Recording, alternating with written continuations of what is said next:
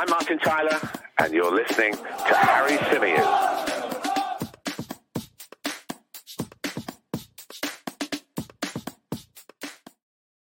Hey everybody, how's it going? Happy Friday and welcome back to the Chronicles of a Gooner, the Arsenal podcast, part of the 90 Min football family.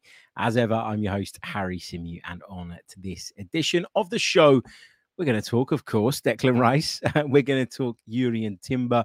We're going to talk Kai Havertz. We're going to bring you the latest on Thomas Partey as well.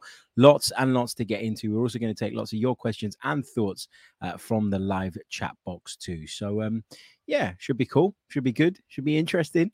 Um, I mean, where to begin on today's show? I mean, we could begin by everybody smashing the like button. That very much does help. Uh, if you're not subscribed to the channel, what are you waiting for? Subscribe. We're just over two and a half thousand subscribers away from the 30k mark on YouTube. So we are getting there slowly but surely. Uh, we've picked up a lot of subscribers over the last week. So a big thank you uh, to everybody that has subscribed and a big welcome, of course, to everybody that's new in town here. Uh, I hope you're enjoying the content. I hope you continue to enjoy the content as well. Okay, so um, where do we begin? Where do we begin with this whole Declan Rice saga? Where do we begin with this whole entire thing? Because I think a lot of us, having heard the news or the reports that we did yesterday, were hoping that today David Ornstein would tell us one way or the other, really, what was going on. That he'd either come out and say, Arsenal have lodged a third bid, which means Arsenal is serious, and which means that Manchester City haven't done any deal because otherwise, what would be the point in Arsenal bidding if they were told that no, City have matched the price that West Ham are asking for, and, and Declan Rice has decided he wants to go there. So we were hoping for one of two tweets, or, or we were hoping for a tweet.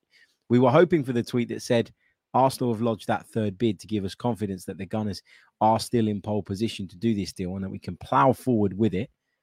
Or we were expecting a tweet that was going to say Manchester City's official bid for Declan Rice has gone in. Now, I am well aware that things can change very, very quickly in this transfer window.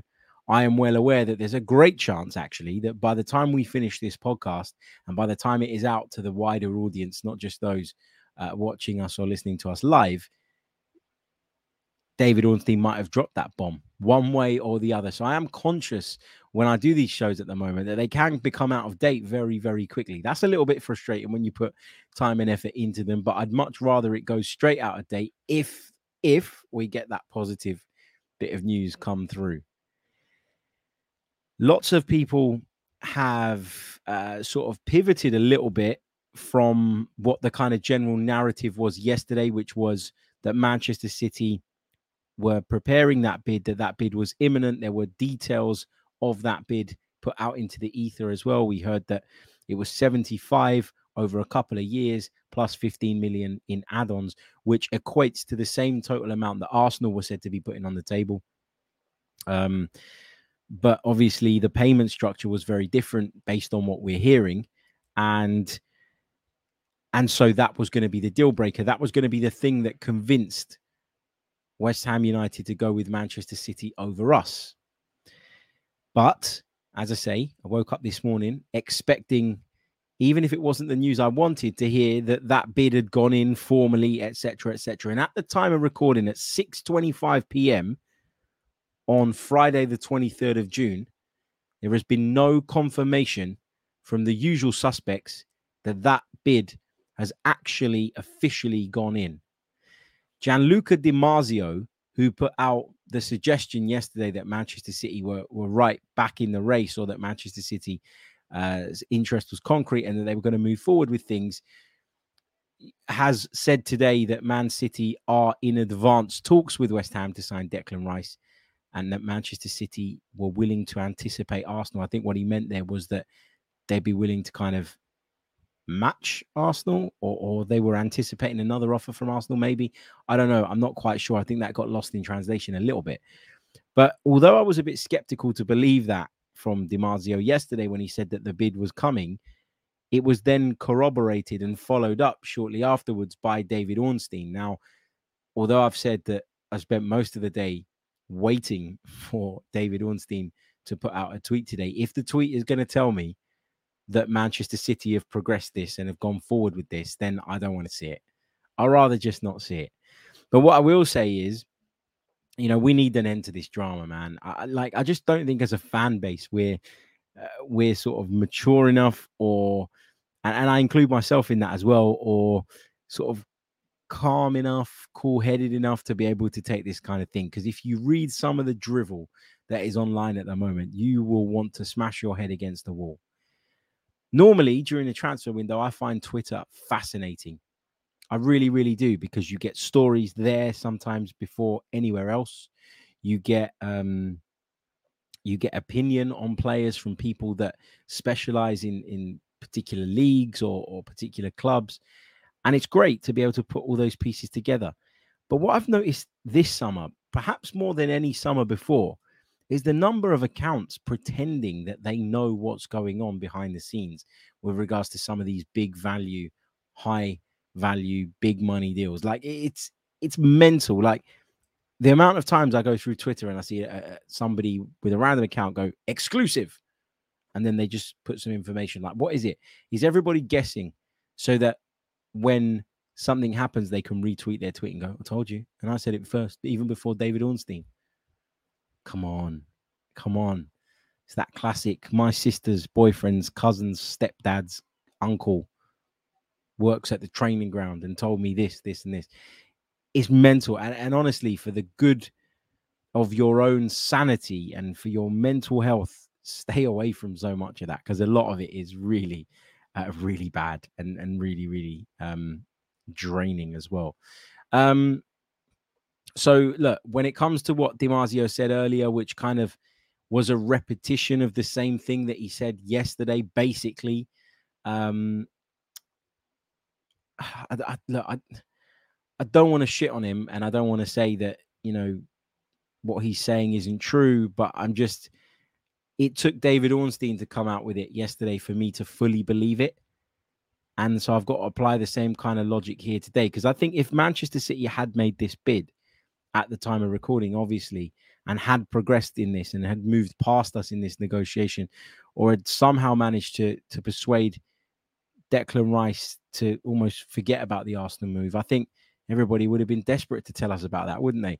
But look, most of the reports that have done the rounds today, off the back of the bombshell that was dropped yesterday, have suggested that Arsenal remain confident, that Arsenal are still Declan Rice's preference, and that this isn't over yet by any stretch of the imagination. So that's something to to grab onto and to hold onto and to latch onto. That's encouraging at the very very least. But of course, I think people are very much in the position now where they want to hear something more. Um, they want to hear, you know, they, they yeah, they, they want that confirmation. They want to know that Arsenal haven't just wilted under the pressure of Manchester City. Dave Atkinson says in the chat, if Rice wants to come to us, then all we have to do is match Manchester City's bid. Correct. The problem that Arsenal have got, and I was explaining this on Talksport yesterday, um, was that actually there is a difference, right? So although people say, well, we just match Man City's bid, and you know if you know the, the valuations of the two bids are the same the offers are the same so what's the problem in terms of their overall monetary value? The problem arsenal have is that i don't think arsenal can afford to pay the entire amount up front. I think city are much more likely to be able to do that. It's almost as if that because we spent a bit of money in the last couple of summers people have forgotten I don't want to say forgotten who our owners are because that's unfair because they've actually done a very good job over the last two, three seasons. But it's almost as though they've forgotten the way our club operates. So we don't do this, right? The Nicolas Pepe deal, from what I understand, I don't even think we've paid all of it yet. Arsenal like to do and prefer to do, and probably because they have to do big mega money deals like that in installments. Even the Kai Havertz deal, it's not all money up front. Okay, there's a guaranteed fee of around about 60 odd million, according to some of the reports. But believe me, that is not all going to be paid in one lump sum. So when people say, why did we sign Havertz then if we don't have that extra bit of money to go on and get Declan Rice? That's got nothing to do with it because what Arsenal are seeking to do here is is place deposits on people essentially bring them in through the door and pay for them over a period of time. What Arsenal are doing is gambling here that these signings are going to be successful. And off the back of that, they'll generate more revenue. Fingers crossed if all goes to plan. And therefore, they'll be able to continue making those payments. The idea was to do all the heavy lifting with regards to the turnaround of the squad in the last couple of seasons, which we feel we've done the majority of. And now it's to be creative and find ways whereby we can compete with the state run clubs and all the rest of it for the biggest players. But that means that you're going to have to find ways of doing these deals that work within your structure. And unfortunately, and people don't like me saying this, Arsenal don't have 75 million pounds in cash to be able to go to Manchester City and hand over, hence why they're spreading the payments. Now, maybe Arsenal could do more and Arsenal could do better in terms of the arrangement with regards to how long they're going to be paying this over. Maybe, you know, doing it over three years would be more reasonable than the four or five that we've heard get being talked about. All of that I get. But as I said on Talksport last night, I do feel like Arsenal have looked at this and and and sort of looked at the player, identified what he would bring to the team. Uh, very keen, obviously, to get him in, and rather than sort of worrying too much about the installments.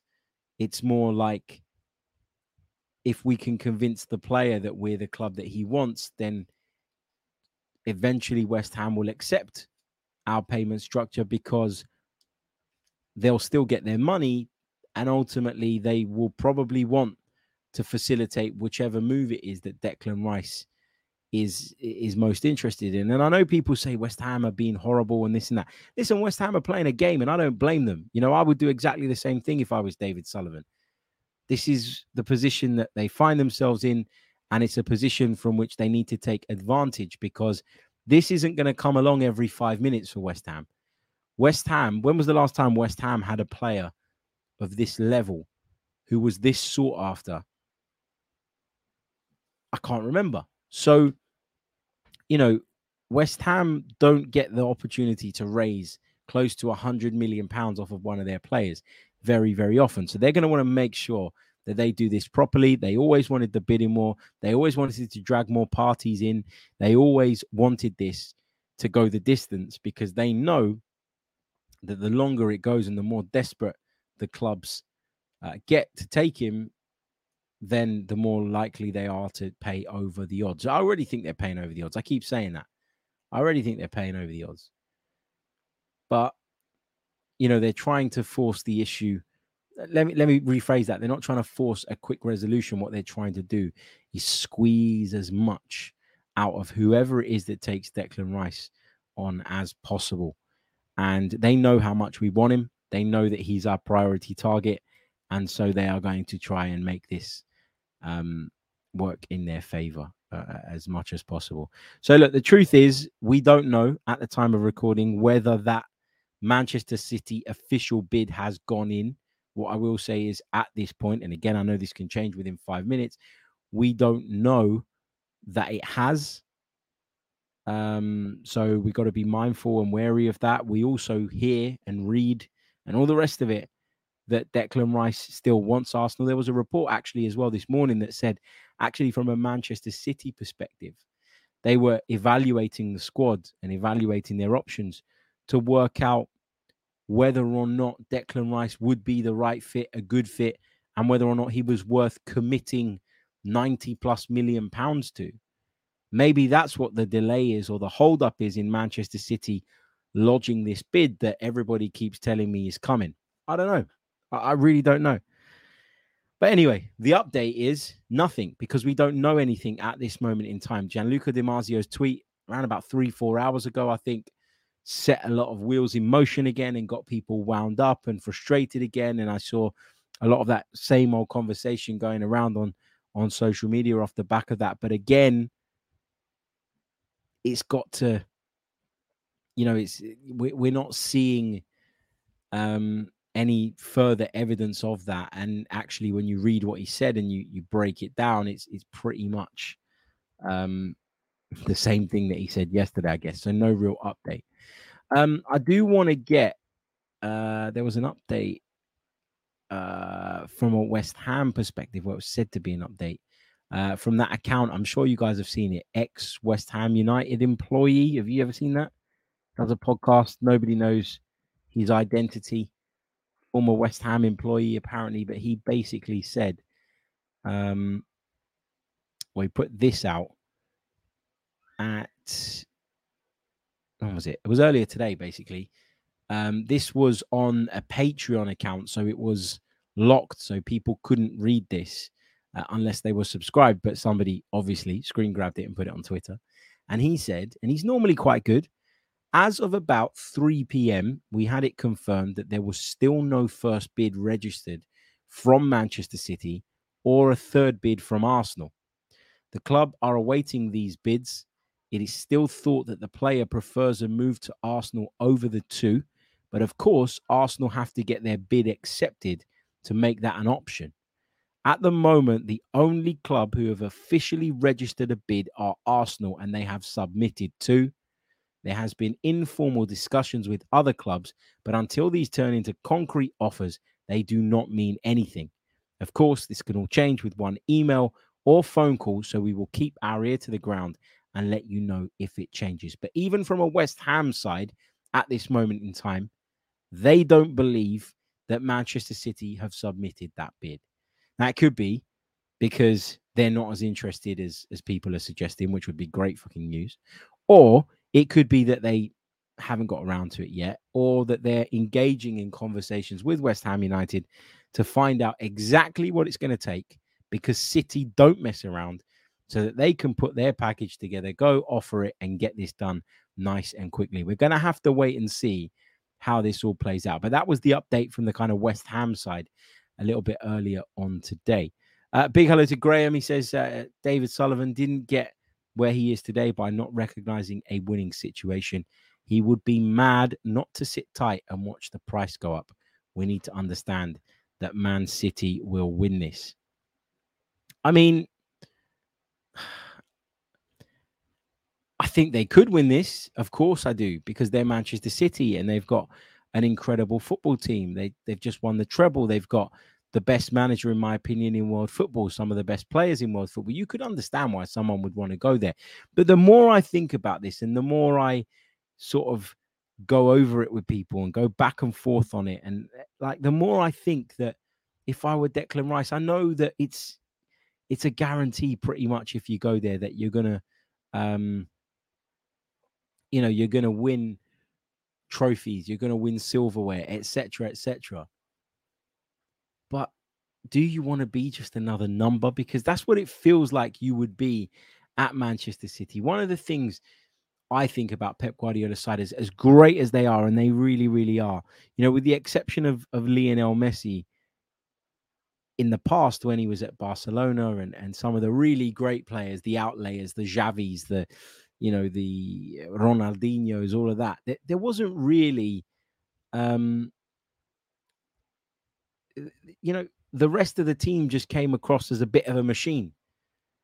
And so to stand out in a Pep Guardiola side and be the main man, you have to be like really, really exceptional because you're surrounded by class. Now, I know people say, well, if he's got any ambition, he'll go there and he'll win everything. And I get that. But I just think Arsenal's a club with a soul, man. Arsenal's a club where you could become a legend. And and if if Declan Rice, despite Manchester City's interest, if of course it is genuine, if Declan Rice turned around and picked Arsenal, what a win that would be for our football club.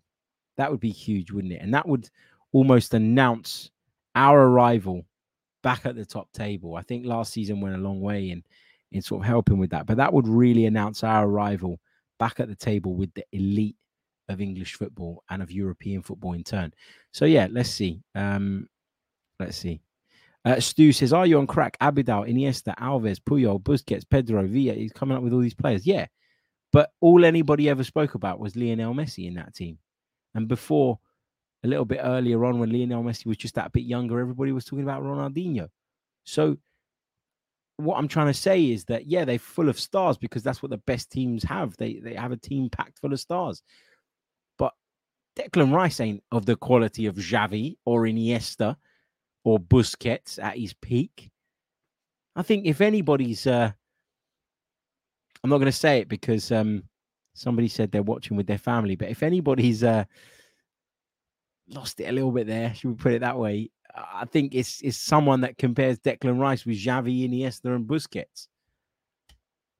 Not where nowhere near that level. I do think 100 million pounds is too much. We spoke about it yesterday. I really do. That's what the market demands these days. So if we want him, we've got to go and get him. O'Malley says he could be. He is very Busquets esque. Come on, man. Uh, like he's got to go a long, long way to to have a career like Sergio Busquets. He's not there yet. He really isn't, and um, there's no guarantee he will get there. He is a, good player, one that I'd love to see come to Arsenal. But when you're talking Busquets, Xavi, and Iniesta, you're talking about probably the best midfielder of all time. Uh, come on, I think it's premature to put Declan Rice in that same bracket. But anyway, that's just my view. Okay, um, let's bring you a couple of other updates because, as I say, there isn't anything um, there isn't anything else to really add to the Declan Rice thing that we haven't said already. Uh, we're going to take questions in around about 10 minutes time. So keep a hold of those if you've got them. Um, drop them in the chat when I let you know so that I don't lose them, etc., etc. But there isn't really much more to add on the Declan Rice thing. We're all sitting here now. We're all waiting. We're all hoping for a bit of positive news.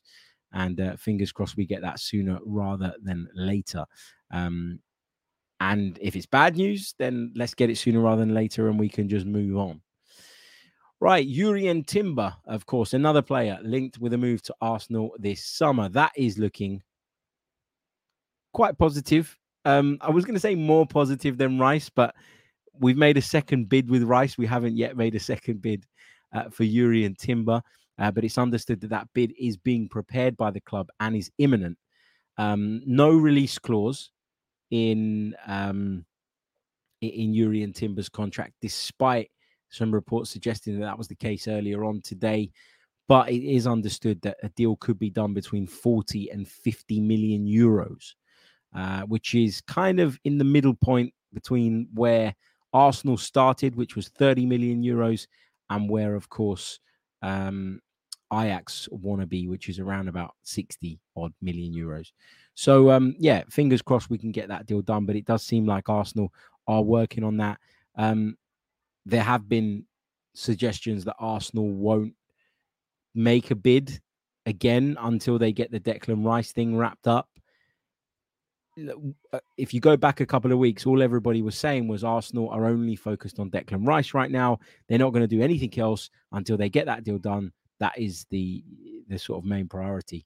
And whilst it might be the priority, we've seen that it isn't going to stop us trying to do other business in the um in the sort of interim. You know, we've already done the Kai Havertz thing. A couple of bids gone in, eventually got what we wanted, um, which was a, a price tag at a lower point than the 75 million that Chelsea had initially asked for.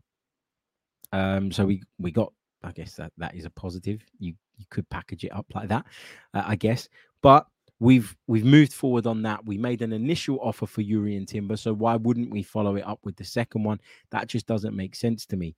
Um, but yeah, anyway, look, that's the latest on Jurrien Timber. We're waiting for that second bid to go in, and I think there's a confidence that this deal can be done. But also there was a confidence that a Declan Rice deal could be done 24 hours ago, 48 hours ago. Now we're in a position where we're all sort of treading on eggshells uh, with regards to this one. We've also heard today that Kai Havertz's medical could take place as uh, soon as this weekend uh, abroad because Arsenal want to get this wrapped up and done nice and early. Uh, so we'll have to um, keep an eye on that. I'm sure we'll get an update as and when uh, there is one. Uh, and the other thing I wanted to talk about before we head over to the questions is Thomas Partey because we heard yesterday that Juve were interested in Thomas Partey, that they'd be willing to pay between 18 and 20 million euros for him. But we've also heard today of some mega, mega offers uh, coming from uh, Saudi Arabia for the Ghanaian. Now, I read one report, which was from somebody I, I didn't recognize, a journalist who I didn't recognize, um, who was claiming that it was as much as a hundred million a year that Thomas Partey was going to get. That sounds a bit far fetched to me, but what has also been reported by James Benge is that Al Nassr are willing to bid 30 million euros for Thomas Partey, offering him a salary package worth 10 million euros a year net. Uh, Al Khalij want a loan to buy, so they'll be um, hoping to take him on uh, with that obligation to buy him a little bit later on. Um, I don't think that suits Arsenal. You know, if we can get some money in for Thomas Partey, which helps us in acquiring our targets this summer, then then do it. I still don't think he should leave. I still don't think Granit Xhaka should leave. My mind has not changed on that, but it doesn't look like we've got a lot of sort of hope right now of keeping hold of those two players, which means that it's even more important we get Declan Rice, and then important that we go out and strengthen um, in another midfield position as well. I think that's really, really key. Um, also, I forgot to mention it when I talked about Kai Havertz. 29 shirt for Kai Havertz. It's always kind of been his number. Um, I don't see that being a problem. I don't see that clashing with anyone. Um, so yeah, that should be absolutely fine.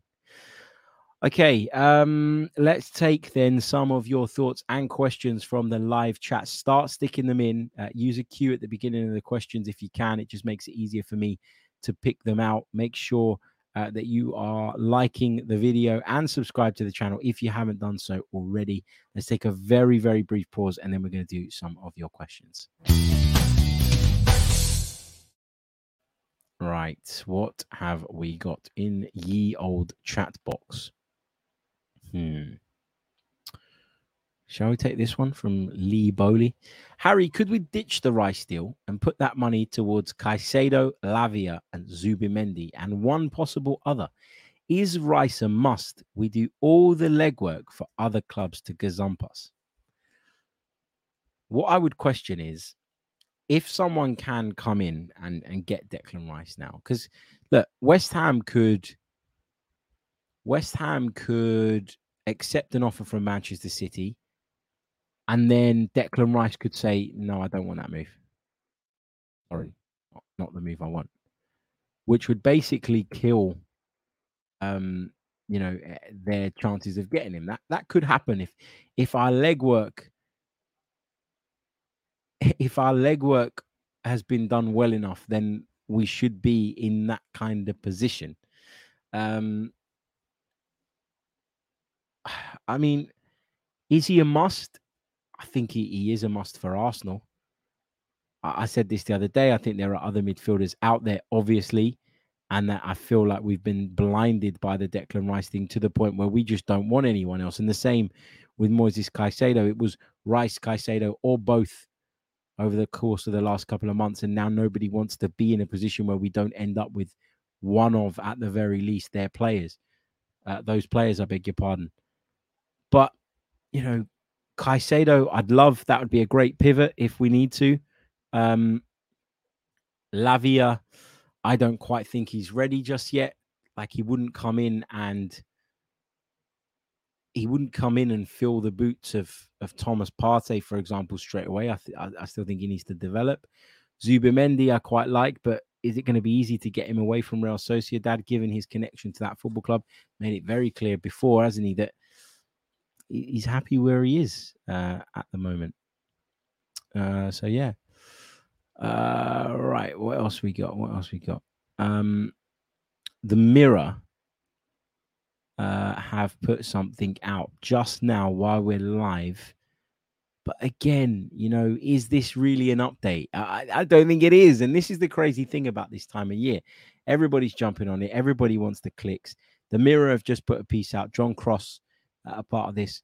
And the basic takeaway from it is Arsenal are ready to submit their third bid for Declan Rice and will be forced to eclipse the 100 million pound mark for the 24 year old with the potential departure of Thomas Partey, Arsenal will bid 40 million to sign Romeo Lavia as well. So apparently the third bid is ready for Declan Rice or, or is getting to that point. We're going to surpass the 100 million pounds mark and we're going to make a 40 million pound bid to sign Romeo Lavia.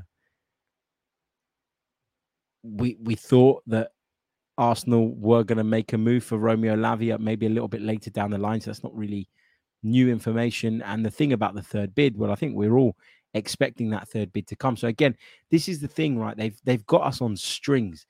The media right now have literally got us on strings to the point where any little thing comes out and we're over analyzing it to try and find one word or one turn of phrase that gives us a different perspective or a different angle.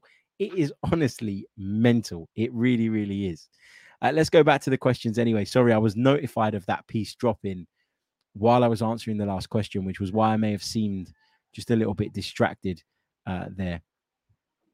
Uh, Zed Tom says, uh, "Hi Harry, do you think Arsenal could financially afford a most of the fee now slash the rest next summer deal if Arteta and Edu asked the Kroenkes and said Rice um, is a must? I, I, the truth is, I don't know because you know we don't know what that relationship is really like between Edu and uh, and the ownership. Look, you can spend what you can spend. You know that's that's the way it goes. You you can stretch yourself a little bit from time to time. You can take on debt from time to time, but I always think you've got to be responsible in in sort of the way you go about stretching yourself because it can leave you with egg on your face and it can put you in a position where you're swimming against the tide later on.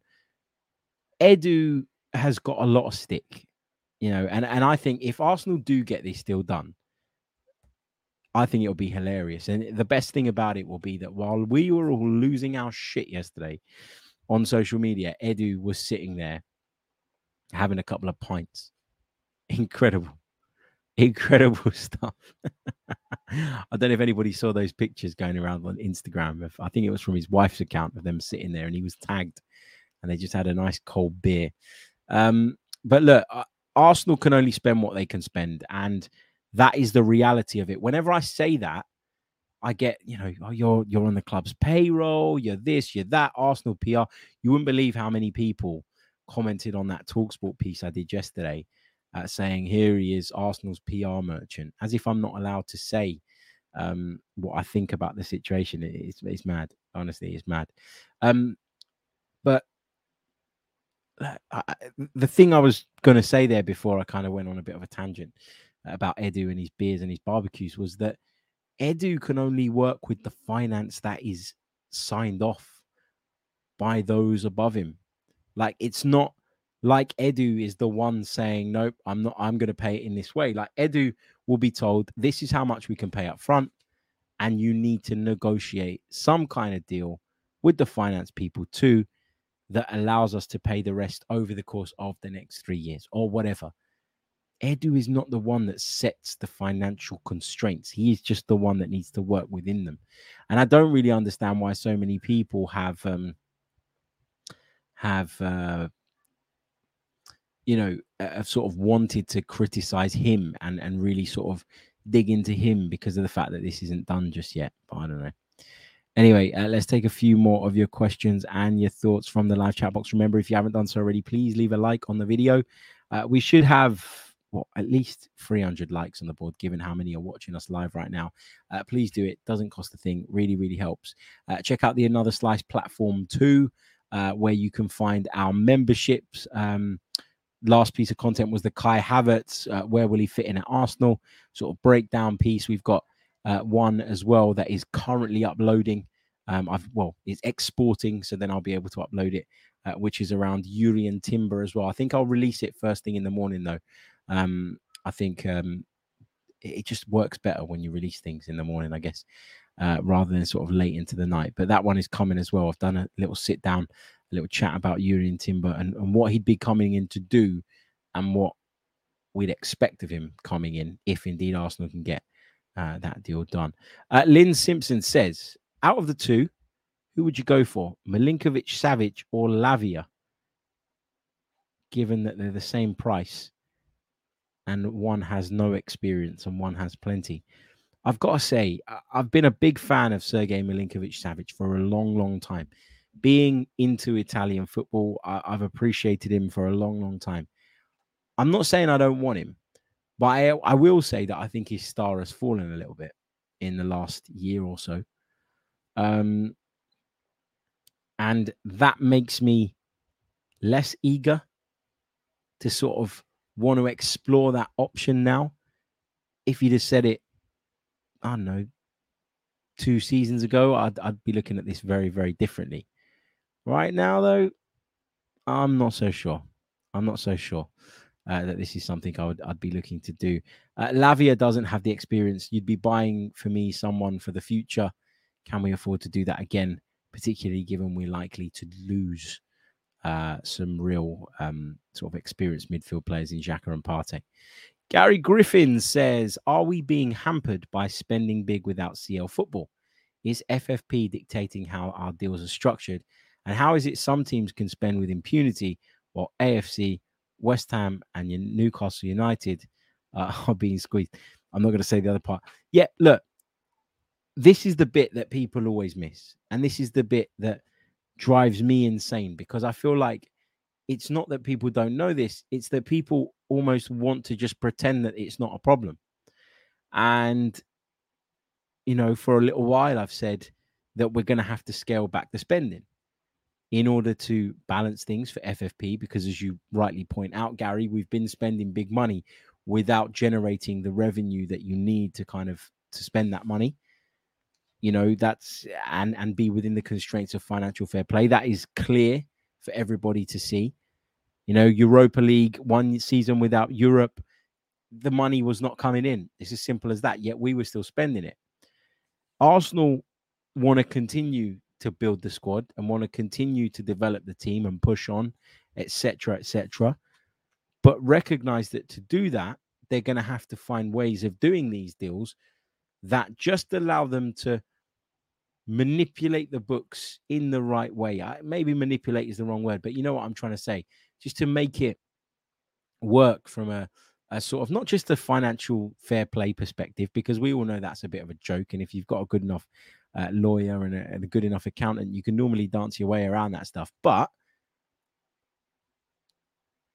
it isn't just about that. It's about the fact that Arsenal, as a football club, probably don't have as much cash available in terms of what they're allocated to spend on transfers as maybe some people would like to believe. Yeah, they can do high value deals, but the structure of those deals has to work for the football club. And Arsenal have always operated in that way. Nothing has changed. We've never been a Roman Abramovich slash sugar daddy club where our manager asks for a player, or in the latter stages of Abramovich's career, he decides that he wants a player and goes, Oh, yeah, it, it's okay. I'll just I'll just sign the check and we'll do it, and then we'll worry about how we're gonna dress it up later. Um, Jay Sayer says, "Oh, come on, Harry! Not one single person has said Arsenal are in financial crisis or anything. It's only now when we lose targets that people say it. Where did I say that Arsenal were in financial crisis? Let me know. Let me know where I said that Arsenal were in financial crisis. Arsenal are not in financial crisis. They're a wealthy football club, but they have their limits. They work within a certain model and that means that sus- that, that spending, spending, spending, spending without Champions League football, being in the Europa League, and on one of the recent seasons not even being in Europe, does not. It simply does not mean that you know. It, it, sorry, let, let me rephrase that because I lost my trail of thought there. Not being in, in the Champions League and not even being in Europe in one of those seasons, meant that the revenue that Arsenal were getting in was was low in comparison to when they're in the Champions League. You look at the prize money that Arsenal picked up this summer for finishing second and compare that to what you get when you finish eighth. Remember that we finished eighth twice in consecutive seasons. So in those two seasons, we also brought in significantly less revenue. But you'd never have thought that based on what Arsenal went out and spent in the transfer market, which suggests that Arsenal found ways of spending more than their means at that period of time. But somewhere along the line, that line has to balance out and has to even out. That's what I'm saying. I'm not saying we're broke. I'm not saying we're skint. I'm not saying KSE are on their knees. I'm not saying Stan has to go and beg his wife for a few extra million quid from her Walmart empire or anything like that. I'm not saying any of those things. I am simply saying that at some point where the spend was going like this on an upward trajectory, up, up, it was like a graph. At some point, the line has to become flat again because that is the way Arsenal Football Club operate and have always operated under KSE. Do people think they had a, a, a sort of brain transplant over the, the summer? Of course they haven't. They're successful business people because they know when they can spend and they know when they can't. And they know that if they can find ways of doing deals that work with their financial model, that is the most effective way to push forward and to push forward quickly. And that is what they are trying to do. That's why you're hearing about structured payments, etc., etc., and all the rest of it. Um, Jay Sayer says, but we are going to sell people this window. Okay, but who have we sold so far? Because the money's not there. It's all good saying we're going to sell people. What if we can't sell them? What if we don't get anywhere near the fees that we thought we are going to get? I've always said this as well throughout this summer so far that I think people are massively overestimating what we're going to get in in terms of player sales. Got to be mindful of these things. You, you can't just let everybody go, you know, and and expect that, or, or you can't. Again, let me rephrase that. You can't just cast players aside, think that you're going to get crazy value for them, and and base your transfer strategy moving forward on that because as we've seen over the last few years it doesn't always work out like that. And often you'll be left with egg on your face a bunch of players that are overpaid underperforming stuck on your books and you can't move them on. We've been there done that. We've got the t-shirt. We don't need to do that again. Mm says if we can't finance deals like this then arteta might leave in the future. He might well leave because the problem is, and it's not just an Arsenal problem, it's a wider footballing problem. The game has gone absolutely bonkers. It has gone mad. You are now competing with states. You are now competing with countries, with nations. How are you supposed to compete with that? And there will come a point where Mikel Arteta might feel that if I really want to go and win the biggest honors in the game, the way that the game has gone and the way that the landscape now looks, I could only do that at a super club, if you want to call them a super club, a club with wealthy ownership, much wealthier than KSE because the Qataris are wealthier than KSE. Uh, the Saudi investment fund is, is wealthier than KSE. That's the level of, of wealth you're talking about. You know, KSE could be very wealthy in terms of their assets and what they have, but you can't always just um, break those assets up and turn them into liquid cash for transfers. And that's that's another reality that I think is lost on people. AJ Envoy says, I just think we have to face it. The footballing world has gone mad. But that being said, Arsenal are no longer among the elite, the very elite super clubs. We all know this deep down. Not in terms of spend, no, we're not. And we know that. We know that in terms of spend, in terms of financial muscle, we're not that. We have the fan base, we have the facilities, we have the history, we have all of that stuff, but we do not have the ability to just outlay vast, crazy amounts of money. Nor do we find ways of washing that money through our football club to make it look like sponsorships, etc., etc. Not mentioning any particular clubs. That's the point I'm trying to make. Is that we do have our limits, and um, and and people need not forget those limits. And, and I don't understand why people do forget that or why people get carried away. If you got carried away and thought that Arsenal were going to slap a hundred million pound down on the table in upfront money for Declan Rice, and then they were going to go and spend, there was people telling me that we were going to spend three upwards of 300 million in one go this summer. How are we going to do that? Maybe we could do it if we actually outlaid 150 with the rest of it to come in future payments. That's doable. That's achievable.